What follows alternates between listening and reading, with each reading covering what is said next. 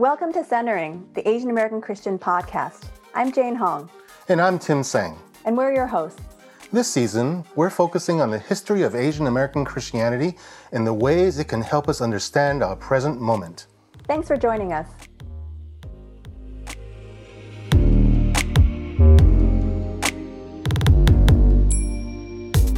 Hi, welcome to Centering, the podcast of Fuller's Asian American Center. I'm Tim Stang, Pacific Area Director of InterVarsity's Graduate and Faculty Ministries. I'm also a historian of American religion with a focus on Asian American Christianity.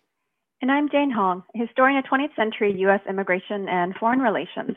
And I'm currently writing a history of how post nineteen sixty-five Asian immigration has changed and is changing U S evangelicalism. So today we're very honored uh, to have Bishop Roy Sano with us. So Bishop Sano was born in Brawley, California in nineteen thirty-one um, of immigrant parents from Japan. He's an ordained minister in the United Methodist Church, or U M C, and has served local churches in Southern and Northern California, as well as in New York City. Bishop Sano studied at U C L A and Union Theological Seminary in New York. He pursued further studies at the Graduate Theological Union in Berkeley and Claremont Graduate University, so lots of study. Bishop Sano has also served as chaplain of Mills College, Uh, in Oakland, and taught the history of religion and Asian American studies from nineteen sixty-nine to nineteen seventy-five. During that time, he also directed PACS, the Pacific and Asian Center for Theologies and Strategies at Pacific School of Religion, where he also taught from nineteen seventy-five to nineteen eighty-four, before being elected a bishop in the U M C. He was assigned to the Denver and Los Angeles areas from nineteen ninety-two to two thousand, Um, since his retirement in two thousand, Bishop Sano has lived in Oakland, California, near his children and grandchildren. Welcome, Bishop Sano. It's such an honor to have you with us. I remember fondly when our paths crossed while I was on faculty at the Graduate Theological Union in the early two thousands, and um, I'm a fellow Union Seminary alum, so it was great. Back then at the G T U, there were more than ten full-time or adjunct Asian American uh, professors, and that was quite an experience for me. How are you doing? Very well, thank you. You know, it's good to join you folks. Fascinated with your new ministry doing doing this. Thank you. It's it's it has been uh, quite a journey, and it's wonderful to have you here. So to begin our time, uh, could you share a little bit about your youth? Um, Jane mentioned that you were born in Brawley, California, which is actually pretty close to the Mexican border. I, I checked on the map. Uh, and then when you were eleven, your family was incarcerated at the Poston Camp. Um, so how did this experience shape your faith, how you thought about your ethnic identity in, in relationship to your faith? Well, because I was only eleven years old when uh, we went to camp, I was very naive and had only a, a narrow perspective, superficial perspective. My naivete was evident when um, I accepted the explanation why they sent us to camp. It was for our safety. And that made sense because of the violence of hysteria and hate that me and uh, that my, my family and I experienced, um, really violent events. Um, and so once we were in camp, uh, my uh, parents, being devout Christians, took the experience in very positive ways, and uh, we never discussed the camp in our family. I also had uh, other kinds of experiences that were positive that colored my viewpoint. We didn't go to school from March when we entered camp until the following fall. So we had a great spring and summer break from school. And I also enjoyed my uh, enjoyed my Sunday school class because I had a wonderful teacher who also took us out camping to the Colorado River. And one other thing I remember well is the way my peers and I played Buck Rogers, the early crude version of science fiction movies. And we would act like we were riding uh, spaceships and so forth. But anyway, despite all those uh, positive perspectives that I looked at, it was only later that I came to realize the injury that had been done to me personally, and also the depths of the violation of uh, human rights that we had endured. But there were also, as I was saying, those positive experiences, and we can come back to the impact of that later in my adulthood or in my adolescence and teenage years. Yeah, thank you for sharing about that. You mentioned in your biographies that shortly after the camp experience, you had a conversion experience at a meeting at the Chester Heights campgrounds in Pennsylvania in nineteen forty-seven, and your pastor, Reverend Chester Buzzard, at that time, Uh, gave an invitation, and you responded. And, and you said that your response was not so much about forgiveness of sin, but about acceptance. Or could you say a little bit more about that conversion experience and how that might have colored the rest of your career or vocation? Yes, well, you summarized it very well. When I highlighted acceptance in my conversion, it stands in contrast, of course, to the rejection and the hatred that I experienced, and as well as the um, gracious and courageous gesture of Christians. And my teacher in camp, once uh, we were going to leave camp, said to me, uh, in effect, this is my summary of the impact that she had and the way she lived. Uh, incidentally, she was a missionary and, uh, to Japan, but before the war came, she was asked to come home. And because she felt called to serve Japanese people, she looked for a job to work with us and came to our camp, Poston, desert, blistering heat, dust storms, and cold winters. And when we were going to leave, as I was saying, uh, she called me forward and rose from her desk and uh, announced my departure. And then she turned and hugged me, and I melted in her arms. And you can imagine my peers, what they said after that. You let an old woman hug you, and, and you cried. But after the scuffles and many years later, I realized the impact that she had in the way she lived. And so I would say that she taught me that people can do what they want and call us all kind of nasty names. But uh, she was saying, in effect, I am a child of God. And that acceptance is paralleled with numerous other gestures of Christians that are just too much to tell at this setting.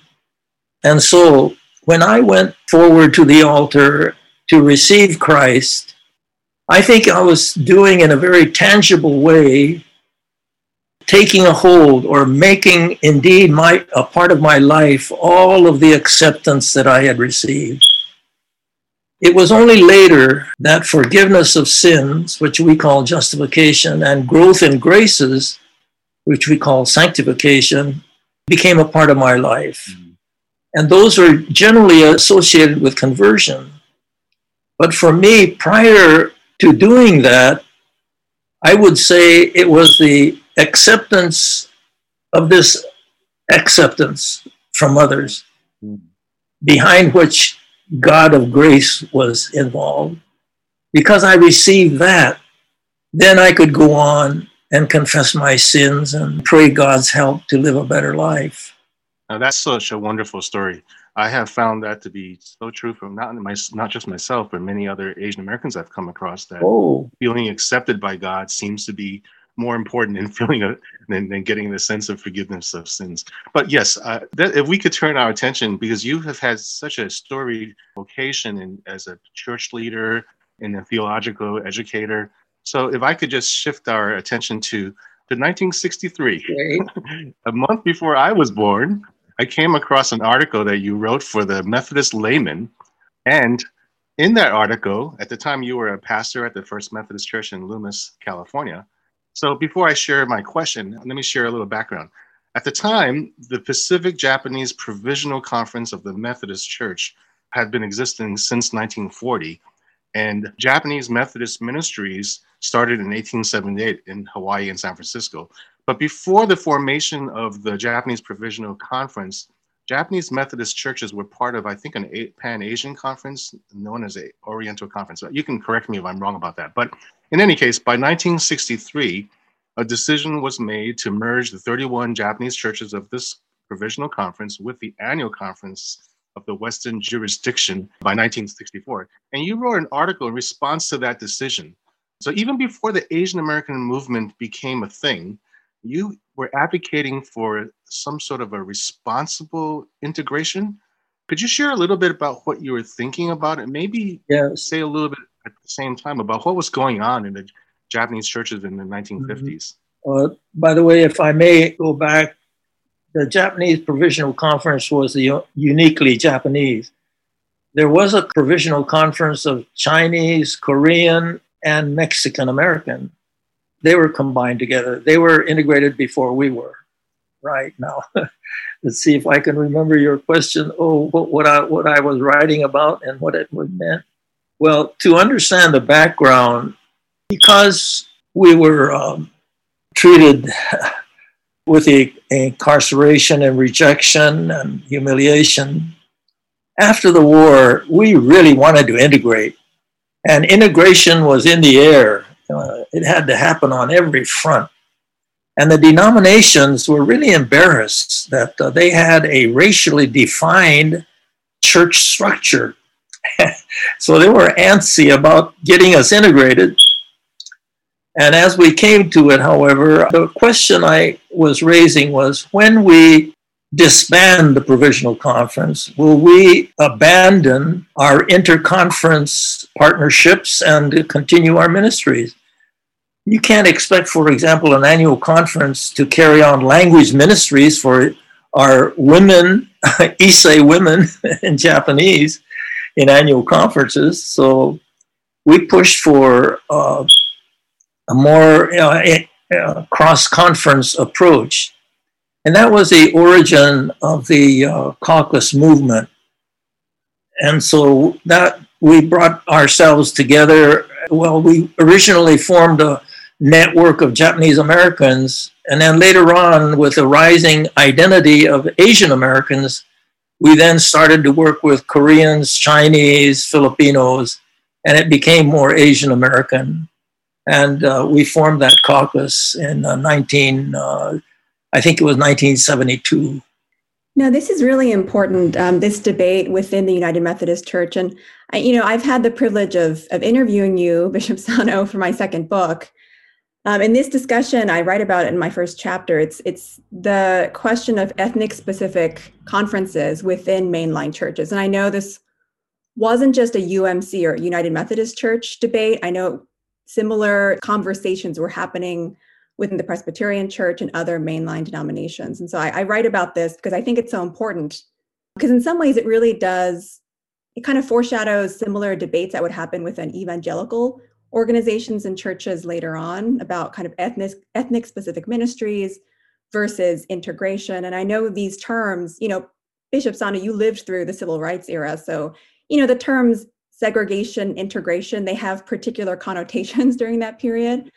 But, you know, building on kind of what Tim was asking, maybe we can talk about um, kind of your work with the Asian American movement and the Third World Liberation Front, and then talk about how it impacts your work within the church. Because I know that one of the things that you really did is you brought much of the sensibilities of the Pan-Asian kind of Asian American movement.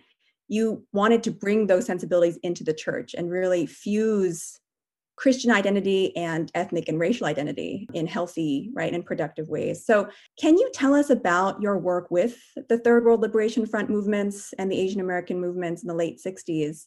I know from my conversations with you that you were both in L A and then back in the Bay Area. So in L A, I think you were at the Claremont School of Theology during this time. And I remember you said that you worked with an Asian American Studies working group where students were trying to bring Asian American Studies classes into the theological classroom, right, into the seminary classrooms. And then there's a wonderful article of you, and, and so maybe this actually brings our questions together. There's an article written by you in World Outlook, which I guess is the United Methodist Church's, one of its magazines. And the title is, "Yes, We'll Have No More Bananas in Church." And you wrote this in, I think it was August nineteen sixty-nine. And I just want to read, maybe I'll just say one thing. I'll read the blurb that's at the very beginning of the article, and then um, we can go from there. But the blurb says, "A Japanese American churchman says the white man's idea of integration is to make all yellow-skinned people think white. He argues for an assertive Japanese American church that will capitalize on the desire of Japanese Americans not to be totally assimilated into American culture. And there is a wonderful image of you. So there's a photograph of you with this article. So you're at a protest or a picket. So the, the caption says, the author joins other Oriental Americans in picketing Doctor S I Hawakawa, acting president of San Francisco State College, and you're wearing a sign that says, our arch enemies, white racists and Uncle Toms, not white radicals. So there's so much, this article, I mean, I've read this article maybe like ten or fifteen times while writing this first chapter in my book, because it's just, it's just such an amazing piece and an amazing image. So I wondered maybe if you could talk a little bit about how you got involved in these movements, the Asian American movement and the Third World Liberation Front movement for ethnic studies, and then maybe talk about how that influenced your work within the church. Well, go back to the time I was in Los Angeles. Uh, I was there until nineteen sixty-nine. So that meant the Asian, at least the Japanese American caucus was already beginning to form. And by the way, I, if I could slip in a biblical foundations for this, I used to compare the story of Ruth in the Bible with uh, Esther. Ruth's story is a story of a Moabite that Jews hated, uh, married a, a Jew, but he died. And so she goes with her mother-in-law, a Jewish woman or a Hebrew, back to the homeland and eventually marries a Jew. Now that's a model of uh, integration, isn't it? An immigrant going to a foreign country and marrying the people in the host country, intermarriage. That's good story for, uh, very assuring for immigrants. I mean, we can make it in the foreign land and even contribute a great grandson, uh, King David, who is a descendant of Ruth. Well, there, later on, when they were taken off as captives in foreign lands, there's a story about a woman, a Jew, who hid her Jewish identity and actually won a beauty contest, we could say, and even married the king. There was a story that uh, a man was going to try to exterminate the Jews because they were becoming so numerous in that foreign country. And Esther's uncle told her, you have to get the king to stop this. And so she violates protocols at the risk of her life and goes in and tells the king about the plot. And the king reverses the plot and saves the Israelites in the foreign land. Well, I felt we as Niseis had Iseis that help us get into the society some a measure, but once we were in the land of promise or in a foreign country, we needed to watch out because there are legal and paralegal and customs that would uh, harm us. And so we had to stand up.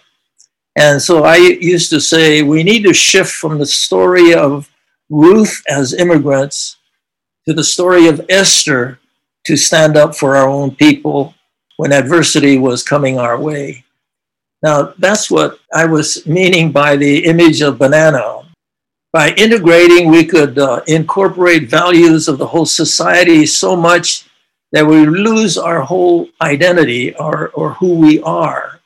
In those days, we used to say those people were bananas, yellow skin and white inside. And we picked it up from African Americans who said, you know, those uh, Uncle Toms, they're black outside and inside like uh, Oreo cookies. And so Oreo cookie was a symbol for them, and potato was a symbol for Mexican Americans, and uh, an a- red apple was a symbol for Native Americans. That, that's the background of the banana. Once I left L A, and as you said, I did join the effort to start ethnic studies at uh, U C L A. I came up to uh, Mills College, which had uh, gone through an ethnic studies strikes like other campuses in the Bay Area. And so they, they had convinced the administration to start an Asian American studies program. And I just picked up the material that came out of U C L A and used their roots volume and used to teach courses on our history and a social analysis and uh, of the uh, issues of racism. That's the background of my involvement in ethnic studies at Mills. And naturally then, because of the proximity, we did support efforts on the campus at F S State. Lloyd Wake, one of our Methodist ministers, even used to strike with them. And I never did join the strikes there, but I certainly did support it, you know, in our Japanese American community. And so I never did work directly with Third World Liberation Front, but was certainly supportive of them in their efforts. That may explain how I came about from the perspective of faith as well as uh, social consciousness that we had to uh, push ahead with the resurgence of our ethnic identity.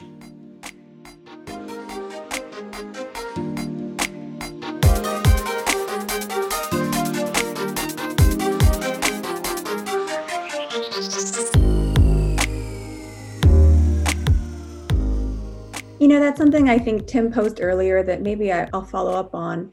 It's just in thinking about ethnic and racial identity and Christian faith, how did how did you see that relationship kind of playing out during the late sixties, early nineteen seventies? Because, you know, I think one thing that I know in reading your work, um, you know, you did say that the experience of Japanese American incarceration, right, was really pivotal to to kind of making that relationship very concrete, that you you always kind of saw your faith in relation to your ethnic identity, and that those two things were inseparable, right? They were connected. And a lot of it, I think, had to do with the fact that, you know, God was very intentional, as you mentioned earlier. God was intentional about creating you as Japanese American.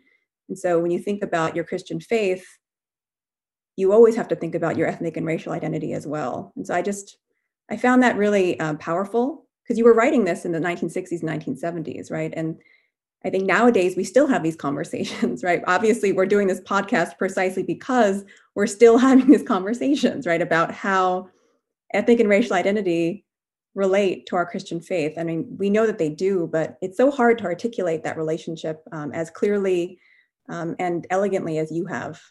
Well, I, th- I think it goes back to creation. When God created distinctive creatures, he distinguished them and separated them and called them by name. There's a naming involved in being created what we are. And then in the New Testament, let's remember, churches, remember in Acts how ethnic identity was a real factor and they had to deal with it in different ways. For example, should they ask Gentiles to become Jews to really become Christians? That is, should they be circumcised? Well, church said, finally came out and said, no, let's let Gentiles be Gentile Christians and Jewish Christians be Jewish Christians. And then Paul, of course, in his missionary work was very clear that he was writing to a distinctive church in Corinth or Ephesus or Galatia or Rome. And so there, you know, particularity is a part of being a creature of God. To assume that we're just sort of a general humanity or a general Christian is to overlook some very important features that say something of what we ought to be doing and who we are. So I, I hope that helps to lay the foundations in faith of why particularity should be there. And by the way, I used to feel when they were talking about disbanding ethnic churches, I wanted to but never did. I wanted to say to them, look at your own ethnicity. You are white people. You have your own ethnic church. But anyway, uh, as I say, I, I sort of harbored that for years. And I feel, I still think it's important for white churches to realize their ethnicity. I hope that addresses, uh, if, if evangelical Asian Christianity is struggling with that, I hope they can see the biblical and theological foundations why claiming the distinctiveness of our identity is a very appropriate thing to do.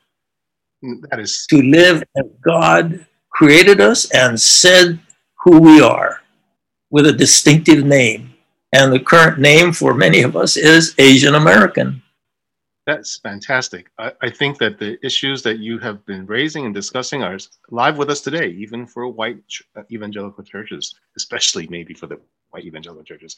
Some American religious historians who are looking at the Asian American experience kind of root the Asian American Christian um, PACS movements, for example, and the political theories, left-wing political progressive theories, Marxism, socialism, and they leave it at that. So based on what you're telling me, it sounds like the roots of this movement for Asian American um, affirmation and, and representation among Christians was rooted a little bit deeper than that, and maybe more in biblical thought. But, but in any case, w- what would you say to those who would argue that the PACS movements and Asian American movements are among Christians are nothing but politics, and we Christians shouldn't deal with that?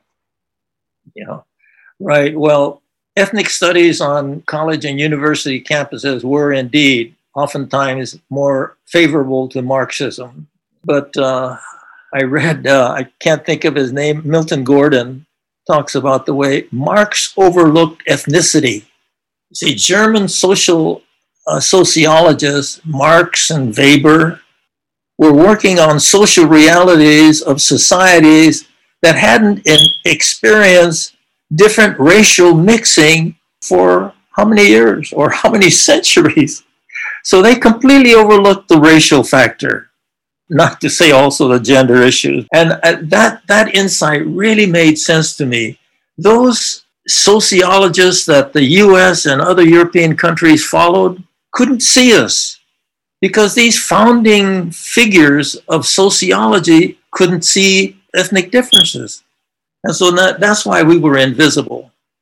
I don't think we we fell for that Marxist assumption. Very definitely. It was because of our Christian faith, as I as I said. I don't mean to be flippant. And I'm really happy to hear that evangelical Christians are aware that white evangelicalism may not really be saying what needs to be said in our communities. And I think that's really beautiful. To do our homework and reformulating our faith and our calling is really a wonderful development to hear. I'm glad to hear that too. And and it's good to have jumped to the contemporary context. But before we move even further in the, along the line, I, I could I bring us back to just one more um, or maybe two more conversations about the past. Um, You know, I, I was involved with the Asian American Baptist Caucus movement and um, was very, very close to your colleague, the late Paul Nagano. Uh, so I, I know that that movement in itself that started in the seventies was really important in mainline denominations such as Methodists, Presbyterians, American Baptists, Lutherans, Episcopalians, Reformed Church, and others. And while each of these movements were focused on each denomination, there are also efforts to work ecumenically across denominations. And, and one of the areas of Asian American ecumenical cooperation was in theological education. So the Asian Center for Theology and Strategies, uh, originally called A C S, I believe it started in nineteen seventy-three. I, I'm not sure about the dates, at the Graduate Theological Union. And the word Pacific was added to it so to include Hawaiians and uh, Pacific Islander Christians. So the center became known as PACS. And uh, um, Bishop Sano, you were very instrumental in starting PACS. Um, would it? I think it'd be really helpful to hear uh, what what was the vision behind it? What was it all about? What did you hope that it would accomplish, and what did it accomplish? Um, and what is it, what is its legacy? Yes. Well, actually, it was uh, Reverend Wilbur Choi, then a district superintendent, who was a leader in the Asian American Caucus movement in the Methodist Church, who called uh, about six of us Asian American clergy together, James Chuck, uh, Dennis Wu, well, those two come to mind immediately, a Presbyterian and American Baptist. And we had uh, lunch together in Oakland in nineteen seventy-two. And he, with the ethnic studies movement in, in progress, asked us, don't we need to be doing more theologizing in our distinctive way, you see, because we were raised under the influence of the towering people of uh, the mid-sixties, uh, from the thirties to the sixties. Most of us were trained in theology in that era, and that was the sort of the neo-Reformation or neo-Orthodox uh, theology. And it really catapulted us right out of our community, I have to say. So he thought we needed to start doing our own theology and realize that if the churches can ordain people only after they have a theological seminary, well, clearly we have to start changing theological seminaries to do a better job training people for our community. Um, and that's how it developed. And uh, after that uh, summer, when he was elected bishop, then he went moved up to uh, Seattle. Uh, others of us continued what he initiated. So the assumptions, the basic assumptions, I would say, for PACS before and then PACS theologically was, first of all, Asian American communities are present and are growing, and they're not going to disappear. Now, leadership for those communities inevitably include clergy. By the way, churches are the most pervasive and persisting institutions in our Asian American communities. And sociologists who study that oftentimes neglect these churches, you know. So the community and the leadership of those churches and who trains those leaders, seminaries. So that's why we focused on changing uh, seminaries, um, the courses they teach, uh, the faculty members, uh, the resources in the library, uh, scholarships, uh, administrators. We push for them for uh, more diversity to include Asian Americans. And that's a, a fantastic statistic you cited when you were there at uh, G T U, where P S R was, Pacific School of Religion was. My goodness, you said eleven? I think there were more. Oh, is that right? Wow. And look today at what has happened over the long haul. My goodness, the uh, the executive for the Association of Theological Schools is uh, Frank Yamada, Japanese American descent. And you look at the deans and presidents of seminaries, you know, Jeffrey Kwan and uh, Mayan Tran at uh, Garrett. Uh, And then you look at the production of these people in publications. Oh my, Korean American women embarrass all of us men. They've gone light years ahead of us in doing their theology. And it's wonderfully distinctive and a real substance. So that's uh, the origin. I'm afraid I jumped ahead to uh, talk about the impact. I can't claim that PACS uh, it, can claim credit for all these other later developments because, you know, these people really trained themselves rigorously and established themselves in their careers. And that's why they they deserve the positions that they're in. Uh, we can't, PACS can't claim all of that. I won't dispute you on that, but it's an important legacy that we all have benefited from, especially with the, the PACS reader that Fuller's Asian American Center is going to uh, republish. Um, I have one quick question. Jane is dying to ask another one, but I have one quick one. And this is sort of a theological question to also answer those who are critics of the, the movement, so to speak. Um, uh, there's been a lot of criticism of Asian Americans in your generation of being beholden to liberation theology. But based on what you've shared with you, with me and us just now, it's a little bit more complicated than that. Would you be able to say a little bit about So, so-called liberation theology and its connection to what you were trying to accomplish through your, your vocation? Right. Well, very clearly, um, it was a Christian movement in the sense that the faith and spirituality of the movement was very much Christian. And you look at the poetry and the songs that were written in the movement, it is clearly aware of interacting with God and neighbor, and of uh, Jesus Christ and the role of the Holy Spirit. And if you look at the development, for example, in Latin America, as one time colleague of mine, Robert McAfee Brown, wrote about Latin American liberation theology.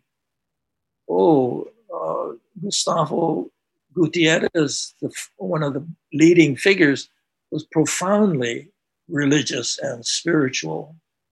And you look at uh, African American liberation theology and James Cone. Oh my goodness, who could deny the centrality of Christ? Although they want to emphasize more Jesus because, uh, well, it takes us a, a little away. But um, anyway, so that liberation theology may sound secular because we address social issues and political issues. But the core driving uh, force, I would say, was their Christian faith, and grounded in the theological tradition as well as biblical foundation. Thank you. Jane? I think one way to maybe wrap up our conversation, well, first, let me just say, Bishop Sano, I mean, you know, learning about your work and speaking with you over the past um, couple years has been incredibly encouraging because, you know, I think um, you're really, you've really been involved in institutional change, like the idea that, you know, the ethnic studies focus of the Third World Liberation Front and Asian American movement, the focus on bringing, you know, ethnic studies courses into the classroom. I mean, you've been really at the forefront of that push. Um, and, you know, when I think about organizations like PACS and the work they were trying to do institutionally to change the curriculum of seminaries, to change the way that mainline churches are structured, mainline denominations. I mean, you know, I think I think this is incredibly important. And, you know, you were involved both on the grassroots side, you know, in the sixties, but then to bring these changes into the institutions and structures, I mean, that's where long lasting change really happens. And I think many of the developments you, you mentioned earlier, I, I do think, you know, they do, they owe in part, right, to the work that you and your colleagues did in the sixties and seventies in, in real ways. Um, and so I think, you know, I, I just, I'm very grateful for the work um, that you and your colleagues have done, and the ways in which that's actually shaped the world that we live in today as Asian American Christians. Um, thinking about, I think, moving ahead and thinking about, you know, this history of advocacy and activism.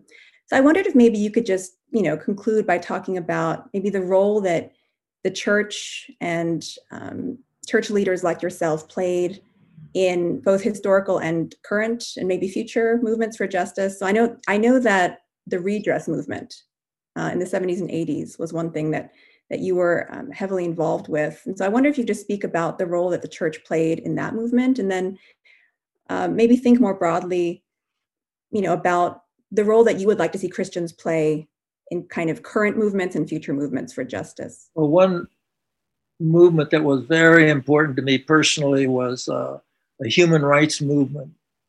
Uh, being a U S citizen born here, we had cer- certain safety measures with our passport, and immigrants from the Philippines and from South Korea could not speak up in protest to the dictators like Marcos and Park Chung-hee. And so uh, to be able to, uh, or to illustrate that point, one of the convocations that uh, PACS staged was on human international human rights issues. And we uh, took the registration, and I looked at the registration list, and there were eighteen X's.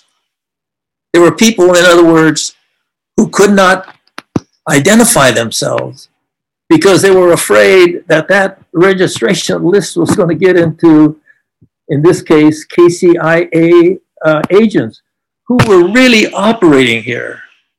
Just to elaborate on one point, when I went to Korea to carry a message to one of the advocates against uh, for democracy, I was stopped on my way back. And then when I got back, a person who told me to take the message called me and said, now, Roy, when you, you're going to get calls, and if they sound like they're Korean, get their name and their phone number and say you will return the call later, but check with me before you do that. And three of the five were people who were identified with the K C I A. I mean, they were operating in the U S with impunity. And I, I was with uh, a group of uh, Korean immigrants uh, that were in denominational staff positions, and they were sharing a list: a bear, coyote, and uh, other animals associated with North America, and then a Japanese corporation name on the other side. And they were identities, code names for communication internationally. Now, that's how dangerous it was for them. And so it was a real privilege to support them because we were protected with our citizenship. And by the way, Elaine Kim at the Asian Studies at U C Berkeley, uh, she used to join us at um, rallies at the Korean consulate. And I have a picture of her reading a, a statement. But there was a person who came and joined us at one of the rallies. He stepped out of the car with a black robe and with a huge uh, paper sack, uh, paper uh, bag over his head, with uh, only eyes punched out, to highlight how incognito they had to be if they joined the protests. So you, you can imagine some of the drama of the movement and the excitement, but what a privilege it was to carry messages to people who were off in the hills in the Philippines, who could not be moving in metropolitan uh, Manila, but we had to arrange to meet in a certain place again to deliver messages. Well, you can imagine, isn't this a part of our faith? To be concerned about the human welfare of people, that there could be self-determination and democracy.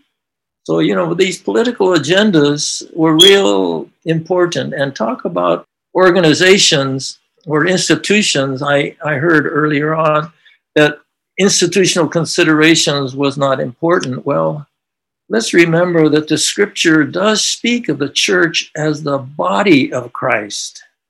Well, you can't have a body without a, uh, anatomy.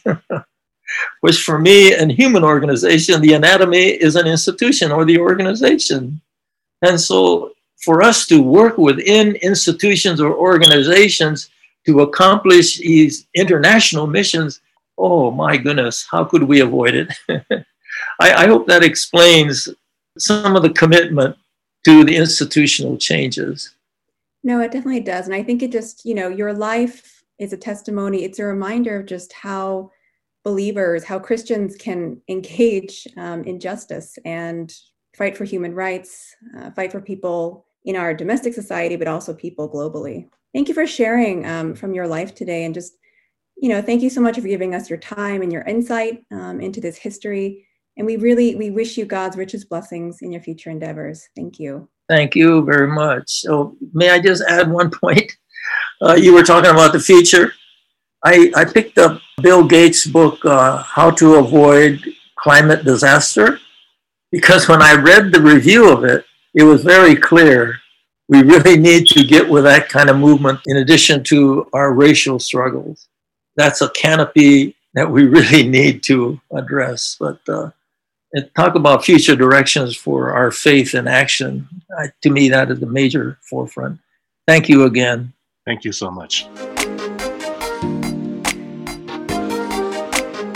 Thanks for joining us for another episode of Centering, the Asian American Christian Podcast. You can listen to Centering episodes at soundcloud.com backslash Centering Podcast or your favorite podcast apps. Go in peace, and remember that God loves and embraces all of who you are.